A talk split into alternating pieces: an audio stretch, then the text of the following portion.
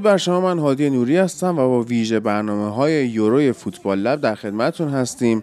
امروز تشنبه 25 خرداد ماه روز ملی گلوگیاه و امروز هم سه تا بازی رو می‌خوایم براتون تحلیل کنیم که مین ایونتشون چیه؟ اسپانیا و سوئد.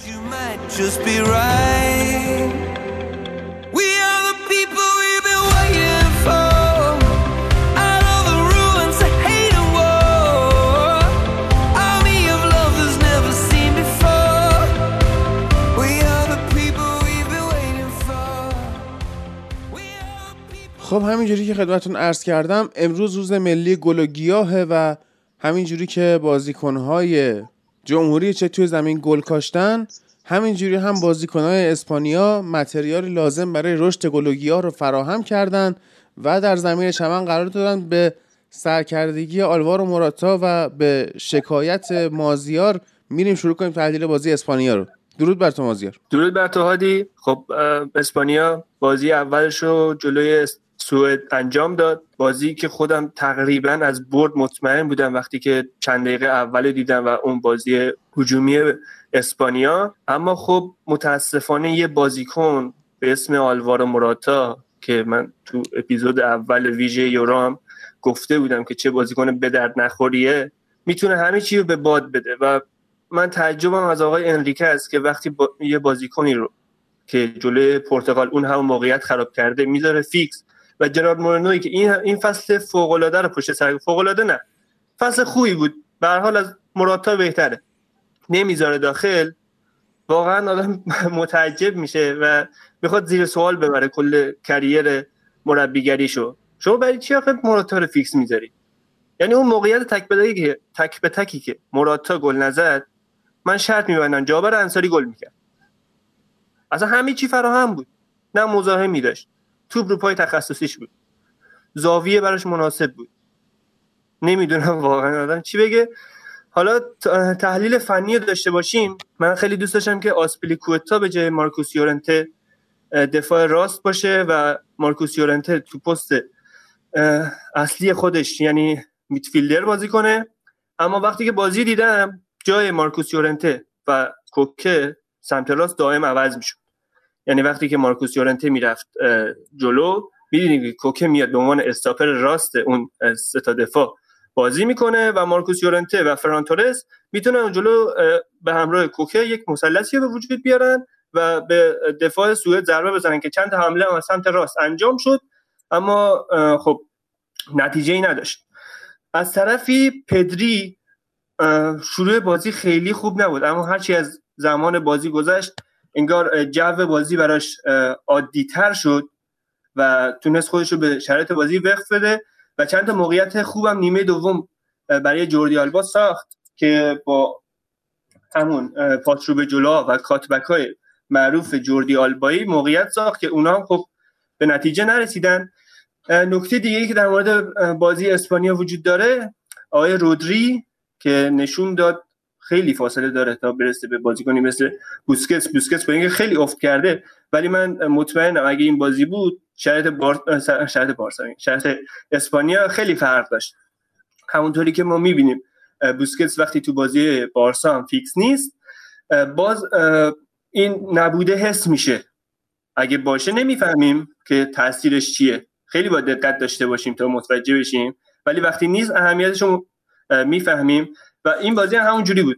مارکوس برگ و ایساک فشاری روی پاوتورس و لاپورت نمی آوردن و به جاش وسط زمین میموندن تا رودری اون فضا رو نداشته باشه تا بتونه ریتم بده به بازی تیم. نیمه دوم هم لوئیز انریکه تییاگو رو آورد. هافبکی که خب فعالیت بیشتری نسبت به رودری داره. تییاگو هم بازیکنی نیست که نیمه دوم بیاد و یه جوری game changer باشه. باید از اول fix باشه تا کارشو بکنه و از اول بازی به تیم سر شکل بده. ما تو لیورپول هم می‌دیدیم. هر وقت fix بود عملکرد بهتری داشت نسبت به وقتایی که به عنوان یار تعویزی میومد نکته دیگه نیست در مورد اسپانیا. فقط حیف که این بازی که واقعا خوب بود اسپانیا. عالی نبود اما خوب بود. یعنی من بعد از یورو 2012 تو تورنمنت های مهم این بهترین بازی بود که از اسپانیا دیدم. همش تیم بد بود تیم مریض بود. ولی این بهترین بازی بود و این روند روبروش رو ما دیدیم تو تیم ملی. امیدواریم که حالا از بازی بعدی جرارد مورنو بازی کنه تا هم تیم ملی اسپانیا بتونه از فرصت ها استفاده کنه و هم تیم فانتزی من لاکار نره. درسته. طبیعتا ما هم میگیم تیم ملی و درود بر تو ایلیا. با ویکتور لیندلوفی که به عنوان man of match انتخاب شد در این بازی که خیلی هم می‌گفتن که ما امید داریم که گلهای زیادی زده بشه اما صفر صفر مساوی شد و اون نتیجه که خیلی دوست داشتن رقم نخورد. درود بر تو و تمام شنوندههای عزیز فوتبال خب این یه بازی عجیب غریبی بود که کلا شما حس کن یک دفاع خیلی رو بلاک بد فشرده میبندی که رو مخت میره. تیم حریف 85 درصد مالکیت توپ داره. پدری 89 تا پاس میده. کل تیم سوئد 89 تا پاس دهی یعنی این آمار برابر بوده. جفتش 89 تا پاس دهی داده و جذابیت اینه شما از 4 4 2 تون هیچ وقت یه درس یه لحظه هم عقب نمی‌کشه یعنی کل بازی این تیم سیستمش استیبله. کل بازی این تیم خوب داره دفاع می‌کنه. یک لحظه هم فضاهای علکی نمیده. شاید یه اشتباه فقط بود از همه مدافعشون که اون موقعیت برای مراتا رو به وجود آورد و از دست داد و شما باید بدونی به عنوان بازیکن با کلاس جهانی این موقعیت ها رو توی همچین بازی نباید از دست بدی. مراتا واقعا یکی از بهترین مهاجمای اروپاست. در همه چیز بجز گل زدن و موقعیت آخر و ضربه آخر. یعنی کلا جنگندگیش خوب بود. تو خوب تو پرسا خوب شرکت می‌کرد. بعد مثلا میمد توپ می‌گرفت و دوئل های هوایی رو خوب بازی می‌کرد. اگر نیاز به بازی سازی بود بازی سازی رو انجام می‌داد. اما تا به موقعیت می‌رسید دیگه واقعا هم مراتا بودنش رو نشون می‌داد. در مورد سوئد ولی همین می‌خواستم بگم. همینا رو کنار هم بذاریم که همه چی تاکتیکیشون خوب بود و عملکرد فنی بی‌نظیر بازیکن‌ها. یعنی ویکتور لیندلوف که تو یونایتد دو سانت هم نمیپره بالا به زور زورش میاد بپره و اینا بهترین عملکرد هوایی بازی رو داشت کلا و شد بهترین بازیکن زمین. و از اون طرف واقعا اگه بخواد ببینیم مثلا آخرین دقایق بازی هم بود که یه دونه موقعیت خوب رو سر زد و برگردون. و زوج خوبی هم داشت توی این بازی. یعنی زوج دفاعیش رو خب ما قبلا دیدیم تو تیم ملی سوئد قبلا آندریاس گرانکویستی بازی می‌کرد که کاپیتان تیمشون بود. و بسیار بازیکن خوبی بود آندریاس گرانکویست. اما این بازی مارکوس دنیلسون بود که این هم بازیکن جوونی نیست. ولی خب با توجه به سن بالای گران کریس ترجیح داد بهش و 10 تا دفعه توپ داشت تو این بازی که در کنار میلان اشکرینیار تو بازی اسلواکی و لهستان بیشترین دفعه توپ یک بازیکن بوده تا الان تا اینجا تورنمنت. و این رو هم می‌تونیم در نظر داشته باشیم که سپاستیان لارسن بازیکن 36 ساله سوئد در خط بازی می‌کرد. او هم خیلی بازی خوبی کرد. 6 تا توپ گیری داشت توی بازی که این هم توی روز گذشته بهترین آمار رو داشت در مسابقات و بازی بسیار عالی رو صحبت کرد و توی انتقال توپ از دفاع به حمله اگر می‌خواستن سریع کار کنن هم واقعا خوب عمل می‌کردن. و خب این شبیه اون بازی بود که مقابلش از سوئد مقابل هلند و ایتالیا تو مقدماتی جام جهانی 2018 دیدیم. تو خود جام جهانی مقابل آلمان دیدیم که خب اون موقع هنوز به این استحکام خوب در خط دفاعی خودشون نرسیده بودن و تیم آلمان هم تیم قویتری بود توی تموم کنندگی نسبت به اسپانیا. و یک چیزی هم که وجود داره اینه که من اکثرا در مورد سوئد صحبت کردم. اینو بگم که اسپانیا واقعا با اون سیستم 4 خودش خیلی فراتر از اون چیزی که انتظارم رو داشت بازی کرد. و همونطور که توی اپیزود پریویو گفتم به نظرم در کنار مانچینی لوئیس انریکه مربی بازی های تک بازی های بزرگ خواهد بود و بزرگترین مربی جام درود بر تو فرید و اینکه رسانه ها اعلام کردن در واقع اسپانیا اولین تیم مدعی بوده که توی این یورو امتیازت دست داده. تو اصلا اسپانیا رو در قامت یک مدعی می‌دیدی؟ درود بر تو. اگه بخوام سریع جواب بدم آره مدعی میشه حسابش کرد. تیمیه که در واقع اگر هم مشکلی برای برد تو این بازی داشت به خاطر مشکلات فردی بود. اگر در واقع زدن ضربه آخر رو بهتر کنن تو تیمشون. حالا به جز مراتا کلا موقعیت ها رو نمی‌تونن به اون جایی برسونن که بتونیم با خیال راحت بگیم که خب حالا این تیم برنده بازیه.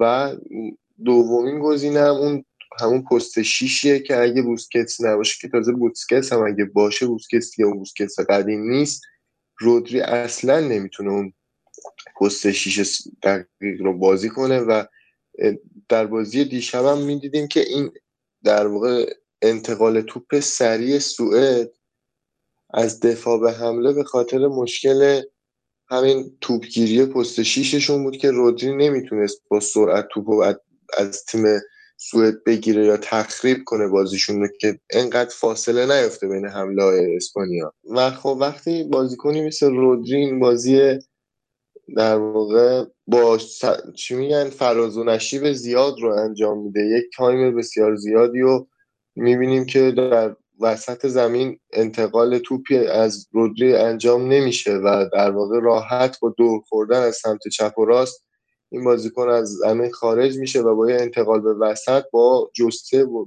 در واقع فیزیکی بودن مهاجمای سوئد از توپگیری گرفتن از اینا در واقع ناکامه. و خب وقتی این دوتا مهاجم توپ رو می‌گرفتن ایساک و مارکوس برگ می‌دونستن چجوری اون توپ و توش فضایی نگه دارن که نه مدافعا بتونن زیاد نزدیک شن که ریسکه به نزدیک شدن به وسط زمین رو نداشته باشن. و هم رودی دیگه زورش نمی‌رسه تو اون منطقه تو اینو بگیره و راحت انتقال میومد در واقع هافبک های چپ و راست تیم و می‌تونستن به همین راحتی موقعیت ایجاد کنن.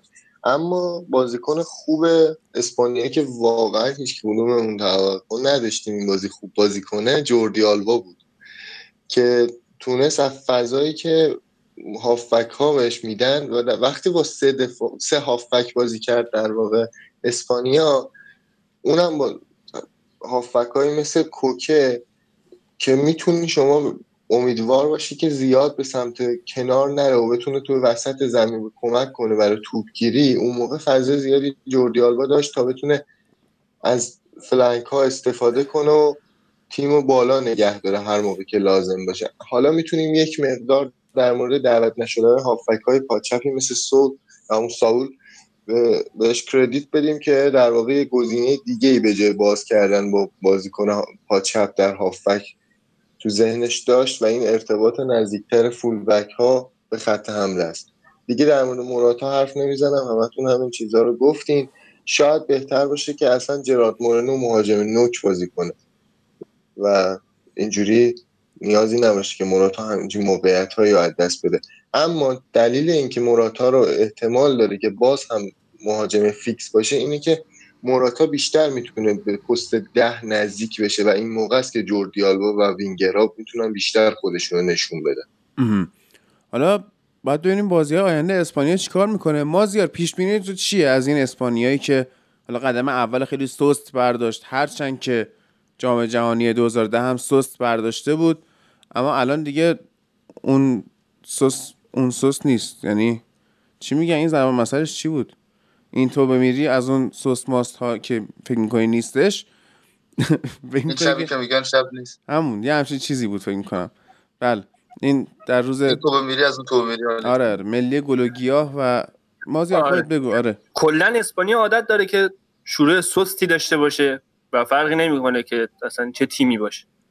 چه تیمی مقابلشه و خودش چه اسکوادی داره کلا سست شروع می‌کنه. چه از 2014 که 5 از هلند خورد چه 2010 چه جام جهانی قبلی که سه سه شد با پرتغال و اینم از این. 2016 ما به زور تونستیم چک با گل دقیقه 90 جرارد جرارد پیکه ببریم. و عادت داریم به این شروع های بعد اما این برد می‌تونست خیلی تاثیرگذار باشه چون سه امتیازی می‌شدیم و با یه برد دیگه تو دو بازی آینده در مقابل لهستان و اسلواکی که به نظر من سطحشون از سوئد پایین تره سود خودمون رو مسجل می‌کردیم و خیالمون راحت بود. و به عنوان سرزشی می‌تونستیم تو قسمت راحت جدول قرار بگیریم. یه مقدار دیگه استرابه زیاد شده فشار زیاد شده. اگه بازی بعدی هم بخوایم با این اشتباهات فردی از دست بدیم دیگه کار خیلی سختتر میشه و دیگه جای اشتباه وجود نداره. و از این نظر شروع بدی بود. اگه سه امتیاز اسپانیا می‌گرفت خیالش برای بازی بعدی راحت تر بود. به نظر منم اون یه رو 20 دقیقه اول اسپانیا خیلی خوب داشت حمله می‌کرد. ولی اینکه نتیجه نگرفت در واقع باعث میشه که یه جورایی توی ذهن خود این بازیکن ها هم مانع ذهنی به وجود بیاد. یعنی خیلی شرایط مشابه انگلیس رو تجربه کرد جلوی گرواسی که خب انگلیس هم توی یه رو 20 دقیقه اول خیلی حمله کرد. بعد مجبور شد بشینه عقب اما به هر حال اومد گلش رو زد. ولی اسپانیا که گلش رو نزد خیلی کار سختتری در پیش خواهد داشت تو بازی های بعدی ایلیا نظر تو چیه؟ با توجه به اون بازی که از اسلواکی و لهستان دیدم من فکر می‌کنم حداقل براش سودشون دوتار چالش بشن. و اینکه نیمکتی هم داره که می‌تونه با همین سیستم و تاکتیکی که خود انریکه داره پیش می‌بره بازیکنهایی بهتر و آماده تری رو جایگزین بکنه. و فرید؟ منم فکر می‌کنم که حالا فکر کنم دیگه در مورد سود کردن اسپانیا حرف زدن یه توهین باشه بهشون دیگه. خیلی دیگه دست کم گرفتنشون میگه این اصلا برای سود به مشکل بخورن. ولی آره بردن لهستان و اسلوواکی کار خاصی نمی‌خواد. ولی فکر می‌کنم که برای قسمت حذوی ما یه دوتا تغییر حداقل تو تیم اسپانیا نسبت به این بازی دیشب داشته باشیم. و از اون منم که خب اسکاتلند به عنوان رقیب اصلی من یه نکته بگم. بعد بفهم. آره خب مشخصه که جلوی لهستان و اسلواکی نباید تیم به مشکل بخوره. اما شما فرض کن دوباره مثل دیشب تیم حمله بکنه. تیم حریف بکشه تو دفاع و سبک لاوبلان بازی کنه. و همینجوری کار گره بخوره. یعنی بازی بعدی هم همینجوری مساوی بشه دیگه کار خیلی سخت میشه و اینجوری کار گره می‌خوره. و من و هادی اینو میگیم دقیقا. وگرنه بردن لهستان اسلواکی کار سختی نیست ولی خب ممکنه اینجوری بشه دیگه. مثل همین بازی سوئد که اسپانیا می‌تونست ببره اما کار گره خورد و هرچی از زمان بازی گذشت این گرهه کورتر شد. و باز کردن سختتر و همین باعث شد که نتونیم ببریم. نه امیدوارم واقعا اتفاق بیفته و ما دیگه اسپانیا رو نبینیم توی مراحل حذفی و از اون ور حالا توی اون یکی گروه تو گروه انگلیس اسکاتلند خب ما می‌دونستیم رقیب اصلی انگلستانه اما واقعا جلوی جمهوری چک که اونا گل کاشتن اینا هم کودش دادن که لذت شو ببریم و واقعا چیکار کردیم پاتریک شیک؟ شاید زیباترین گل جام تا به این لحظه رو به ثمر رسوند و اسکاتلند هم نشون داد که نه اون قدری که انتظار می‌رفت نتونست برآورده بکنه. یعنی خب اسکاتلند یکی از تیمایی بود که در کنار دانمارک پیش بینی می‌شد پدیده رقابت ها بشه. اما همین قدم اولش رو هم یه جوری قدم برداشت که امیدوار نباشیم بهش. یعنی شما ممکنه مثل اسپانیای 2010 ضعیف شروع کنی یا مثل انگلیس هر سال ضعیف شروع کنی. حالا انگلیس که مهم نیست. خب ولی اینجور ضعیف شروع کردن اسکاتلند این نوید به ما میده که این تیم هیچی نمیشه. یه موقع از شما با بدشانسی مثلا یه اتفاقی واسط میفته یا بازیکنان جا نیفتادن یا جو مسابقات تاثیر گذاشته اینا ولی اسکاتلند اصلا هیچی نشون نداد. و هیچی نشون ندادن که مشکل اسکوادی بیشتر دیدم توی اسکاتلند تا اینکه بخواد مشکل فنی داشته باشه. حالا اولا اینکه اسم اسکاتلند یه جوریه که خب همیشه شما بهش یک اعتبار و کردیتی میده همونطور که به اسم انگلیس میدی.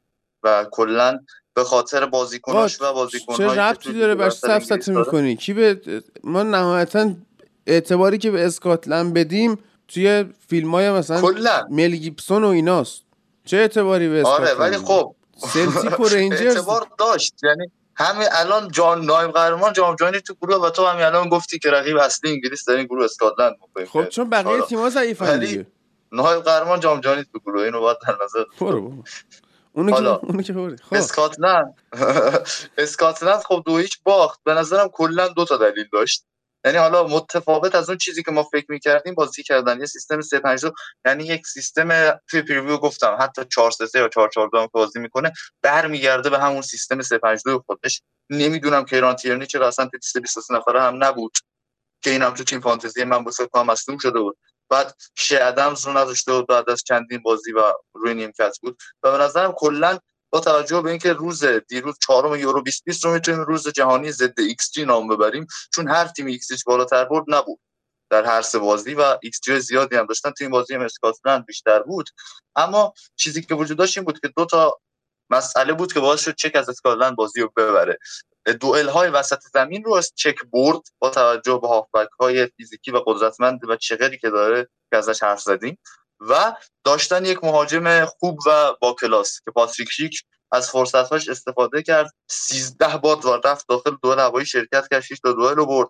خیلی خوب کار کرد توی محوطه جریمه خوب جاگیری می‌کرد بعد اون گل فوق العاده رو زد. و از اون ور اسکاتلندی که یک بازیکن داشت اندرو رابرتسون که 6 تا خلق موقعیت کرده خیلی آمار خوبی و شخصا خلق کرده اما به با عملکرد بسیار خوب دروازه‌بان جمهوری چک و فرصت سوزی اسکاتلند بازی رو چک برد. به خاطر همین میگم برد از لحاظ فیزیکی و از لحاظ داشتن یک مهاجم خوب و فرصت طلب چک تونست بالاتر باشه و بازی رو دو ببره. و به نظر من یه بازی میگه حالا من نبودم توی اردوی تیم ملی اسکاتلند که تمرین ها رو ببینم آنالیزا رو ببینم ببینم مربی چه ذهنیتی از تیم چک داشته. کاش بودی. ولی کاش بودی و می‌دیدی. آره. آره. واقعا کاش بودم و توی تیم اسکاتلند حداقل میشه با اسکات مک‌تامینی یه مشورتی کرد. تو اینم تازه داشت دفاع وسط بازی می‌کرد تو تمام بازی دوستانه و بازی بعضی از بازی مقدماتی و لیگ ملت ها ولی تو این بازی باز برگشت به همون پستی که تو یونایتد بازی می‌کرد. یعنی اگه توی دفاع وسط بازی می‌کرد و خوب بازی می‌کرد خط دفاع سیستم سه نفرشون واقعا گلیزرها خیالشون راحت می‌شد. می‌گفتن لیندلوف که بهترین بازیکن شده. اسکات هم که اینجوری مگوایر رو بیا بندازیم بیرون اصلا اون که مصدوم آره بازی بفروشیم یعنی یه همچین از... آره مگوایر رو بفروشیم. و داستان همین بود که کلا چک اونقدر برتری عجیب غریبی نداشت نسبت به اسکاتلند.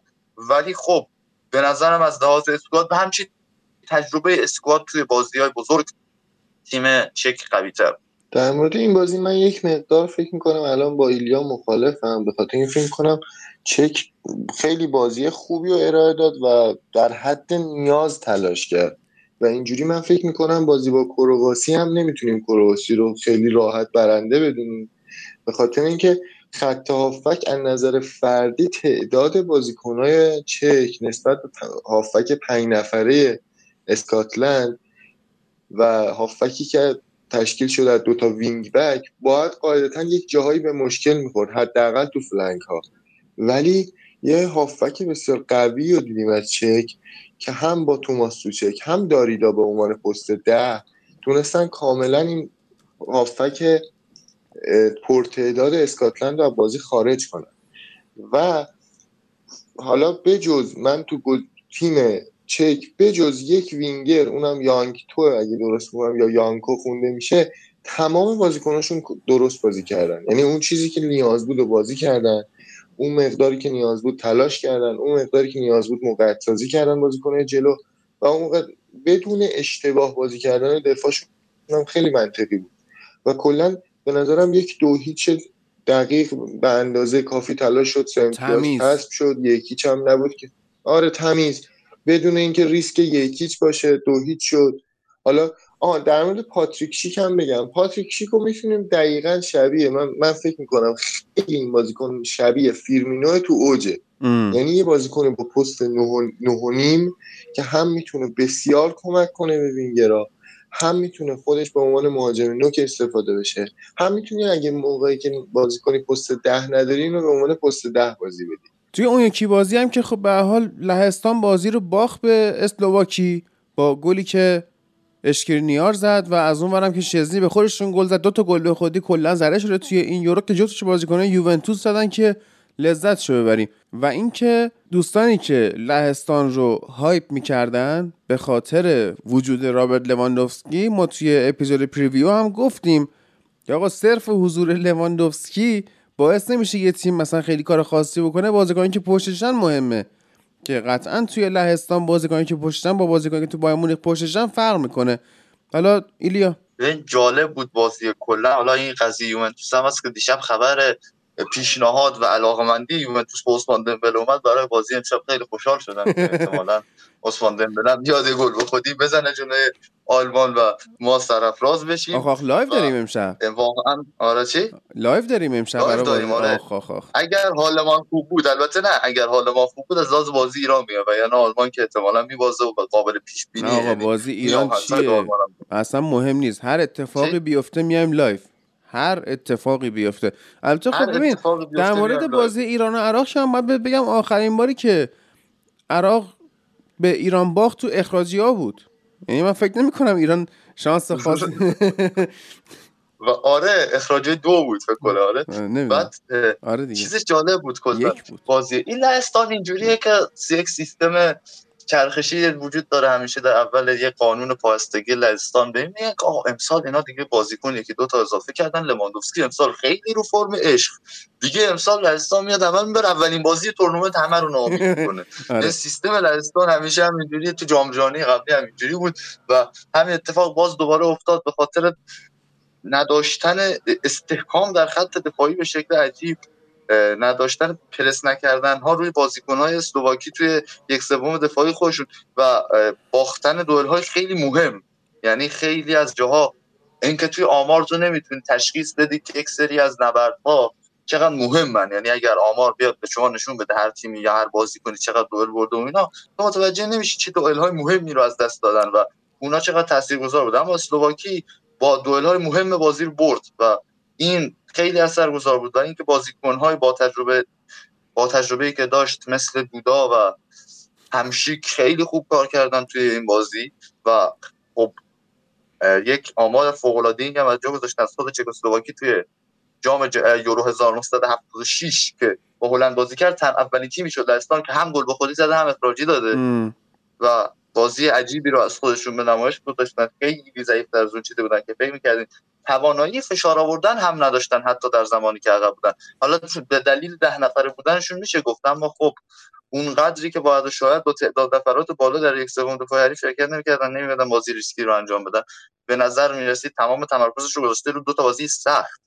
که سوئد و اسپانیا باشه. واقعا این سه امتیاز مهمترین سه امتیازی بود که اسلوواکی یعنی لهستان از اسلوواکی می‌گرفت. راحت ترینش بود به نظر من و استفاده نکرد تیم پاولو سوسا و دیگه فکر نمی‌کنم باید بگیم که خیلی شاید شانس زیادی برای لهستان قائل باشیم و اسلوواکی نکته مثبت دیگرش هم خود میلان اشکرینیار بود که شد به بازیکن زمین. چه از لحاظ آمار دفاعی خطایی اصلا مرتکب نشد تو این بازی. گل پیروزی بخش زد. همونطور که گفتم توی تحلیل بازی سوئد و اسپانیا بیشترین دفع توپ مسابقات رو داشته تا اینجای کار توی بازی اسلوواکی و لهستان. و یک بازی کامل رو داشت و حیف گل اول اسلوواکی به اون قشنگی گل به خودی شزنی ثبت بشه. بله. و حالا امشب که حالا رسیدیم. بفهم. مازیار یه نکته یه نکته حاشیه‌ای بود داشتیم بازی اسلوواکی و لهستان. و از اینکه کریستیان اریکسن اتفاق براش افتاد یه توییتی خیلی پروموت شد. یه بنده خدایی گفته بود که یه بازیکن از تو وسط زمین از حال میره و اون زنده نخواهد موند. من رفتم اکانت توییترش رو چک کردم. کلا اون چهار روز پیش روی مود بود که کلا پیش بینی می‌کرد. و دو تا از پیش بینیاش این بود که یکی اسلوواکی با صفر امتیاز حذف خواهد شد. تنها تیمیه که هیچ امتیازی به دست نمیاره. و یکی چند بود که روبرت لواندوفسکی آقای گل مسابقات میشه عالی شد. که مشخص شد اصلا فقط همون از حال رفتن و درست پیش بینی کرده بود و خدا رو شکر زنده هم واقعا منم می‌تونم این کار بکنم. بشنم همینجوری تو توییتر رندوم شت همینجوری پیش بینی های پخش و پلا انگلیس قهرمان میشه فرانسه قهرمان میشه آلمان بعد یکشو بالاخره یه نفر ریتوییت می‌کنه میرم بقیه توییت هم پاک می‌کنم دیگه. کاری نداره که. و آره. یه پیش کردیم که پول پوگبا کریرش تو این جام تموم میشه. به نظر امیدوار باشین یکم. آره. آره. این امیدوار باشیم. یه توییت جذاب دیگه هم که دیدم دو شب پیش سر بازی اوکراین هلند اون عالی بود. دیده بود مثلا تعداد بازیکنان چپا تو تیم اوکراین زیاد نوشته. یکی دیگه از آثار فاجعه اتمی چرنوبیل این بود که تمام فوتبالیستای اوکراین فقط چپا شدن. این عالی بود. اوف سایزش مگا بود. اصلا این چی بود؟ اخ اخ اخ اخ وای وای وای. آقا پیش بینیت ایلیا از بازی آلمان و فرانسه ای که فردا صبح که می‌خوایم صحبت کنیم امیر محمدم میارم اینجا که در مورد باختتون به فرانسه صحبت کنه چیه؟ یک یک. یک یک. چرا؟ یک یک؟ نمی‌دونم. یک یک رو به نظرم ترجیح میدم. یعنی کلا احساس می‌کنم در حالی که گل رو زدیم و خیلی در اوایل بازی یعنی توی نیم ساعت 45 دقیقه اول بازی فراتر از اون چیزی که مردم فکر می‌کنن بازی کردیم. اما بعدش دیگه تاکتیک های لو و اسکواد قوی اونا بهمون میچربه و یه همچین گلی هم می‌خوریم و اینا. یه چیزی شبیه بازی اول اسپانیا و ایتالیا توی یورو 2012 یعنی گل هم می‌زنید به فرانسه. گل اول رو می‌زنیم مثلا شرط میبندی؟ نه ولی می‌زنیم. باشه. امیر حسین اگه صحبتی داری درود بر تو. یه کوچولو. سلام درود بر شما. من می‌خواستم یه پیش بینی کنم. بفهم. برد سه یک آلمان.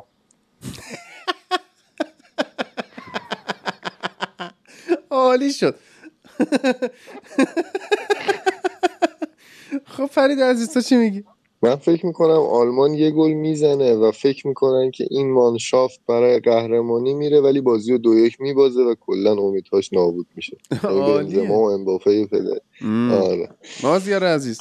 پیش بینی منطقی اول امیدواری خودم میگم کاش می‌شد که یه جوری بشه هر دو, دو تیم ببازن.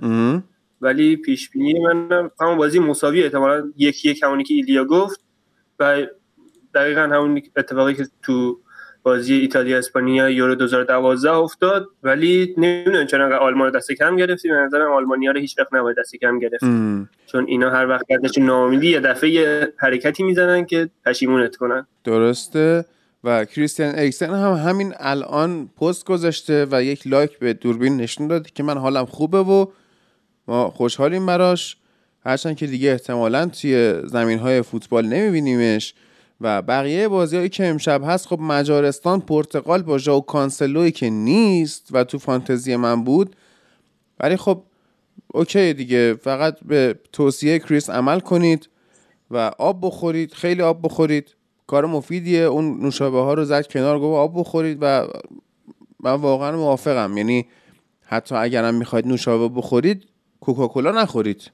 پپسی بخورید یا کانادا بخورید یا هر چی دیگه چون واقعا این تبعیض معکوسی که این شرکت ناجور در پیش گرفته داره کار رو خراب می‌کنه و واقعا امیدوارم که بقیه تیم ها هم یاد بگیرن زانو نزنن واسه خیلی از مسائل و کم کم جهان از شر این پدیده ها خلاص بشه. پیش میریتون در مورد مجارستان پرتغال؟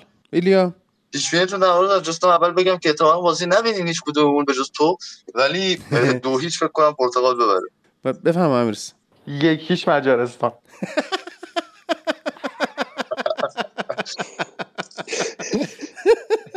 خوبه.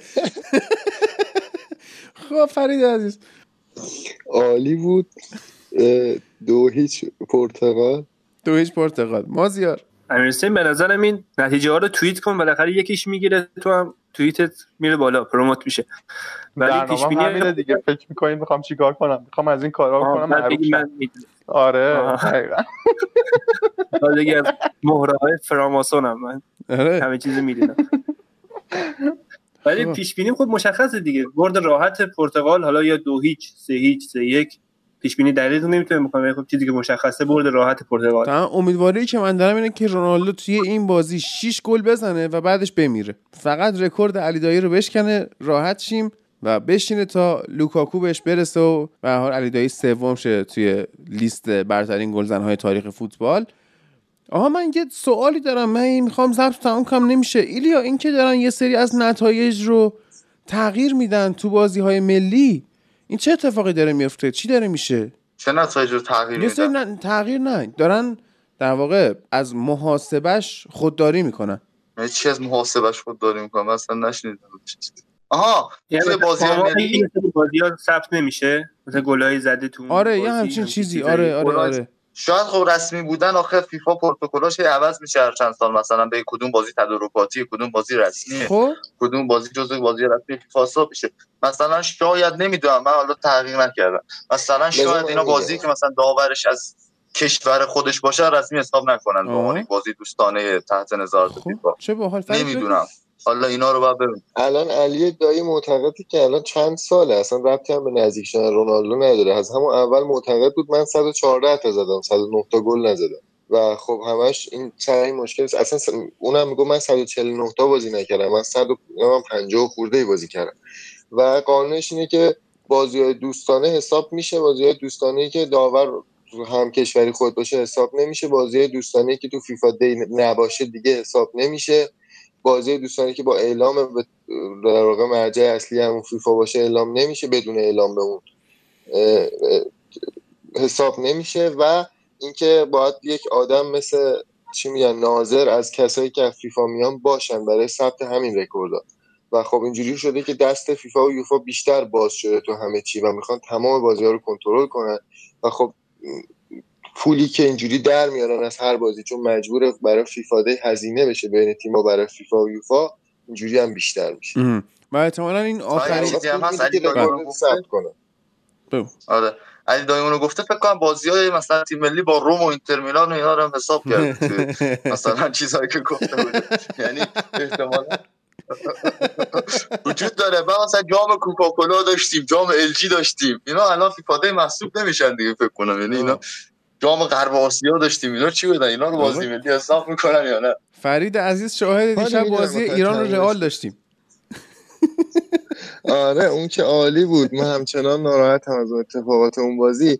می‌دونم می‌خوای چیزو تموم کنی. من در مورد سوئد یک دقیقه فقط حرف یک دقیقه شروع شد. بگم. آره این مربیشون من یه پیدا کنم مربی گفتم سوئد ببخشید بازی لهستان. اگه مربی تیم لهستان رو پیدا کنم اصلا عجیب غریبه. یعنی اینجوریه که گفته اه خب ما سه تا دفاع داریم که خیلی دفاع خوبی هم پس سه تا دفاع ما حالا چهار تا آفک داریم پس سه, سه پنج دو بود زیلینسکی مهاجم بوده کنار لواندوفسکی. این منطقی نیست.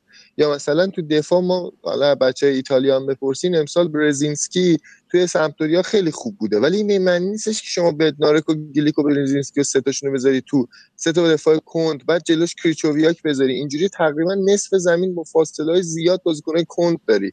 و خب هر بازیکنی می‌تونه از اون فاصله ها استفاده کنه. و خب اصلا منطقی نبود با اخراج کریچوویاک اوضاع بدتر از اینم شد. یعنی اگر یک از این سه تا دفاع رو بیرون می‌ذاشتن و با دو دفاعی یعنی در واقع با خط دفاعی چهار نفر بازی می‌کردن خیلی بهتر بود.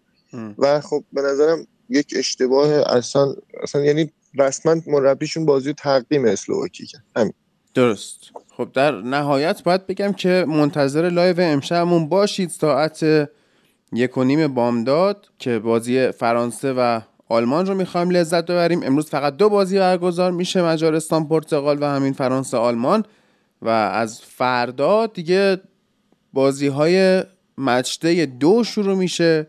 که شما باید برید تیمای فانتزیتون رو یه دستی به سر روش بکشید و که دیبرونه به تمرینات بلژیک برگشته دوباره بذاریدش و منتظر بازی جمعه شب انگلیس و اسکاتلند باشید که به حال قهرمان یورو 2020 اولین بازی خودش رو برد و می‌خواد دومین بازی خودش رو انجام بده و اگر هم می‌خواید بازی ها رو توی یک فضای صمیمی و دوستانه با اینا ببینید که ممکنه ما خودمون هم باشیم منم اکثرا اونجا هستم می‌تونید بیاید به کافه پنجره خیابون 16 حاضر پرک 52 درسته که ما خودمون نکات بهداشتی و کرونا و اینا رو رعایت می‌کنیم ولی خب به حال تهویه بسیار خوبی که کافه داره و محیط بزرگی هم که داره باعث میشه شما با خیال راحت تری بتونید بیاید و لذت شو ببرید. اتفاقا دیشب هم ما بازی اسپانیا رو اونجا بودیم با فرید عزیز که لذت هم بردیم از اون بازی به شدت و بعدش هم که گفتم ایران با رئال مادرید بازی کرد ایران با خود ایران بازی کرد منچستر یونایتد با رئال مادرید بازی کرد و بسیار بازی های جذابی رو شاهد بودیم توی لپتاپ فرید که بس کرده بودیم به HDMI کافه. خب با این خبرهای هیجان انگیز وقتش ازتون خدافزی کنیم.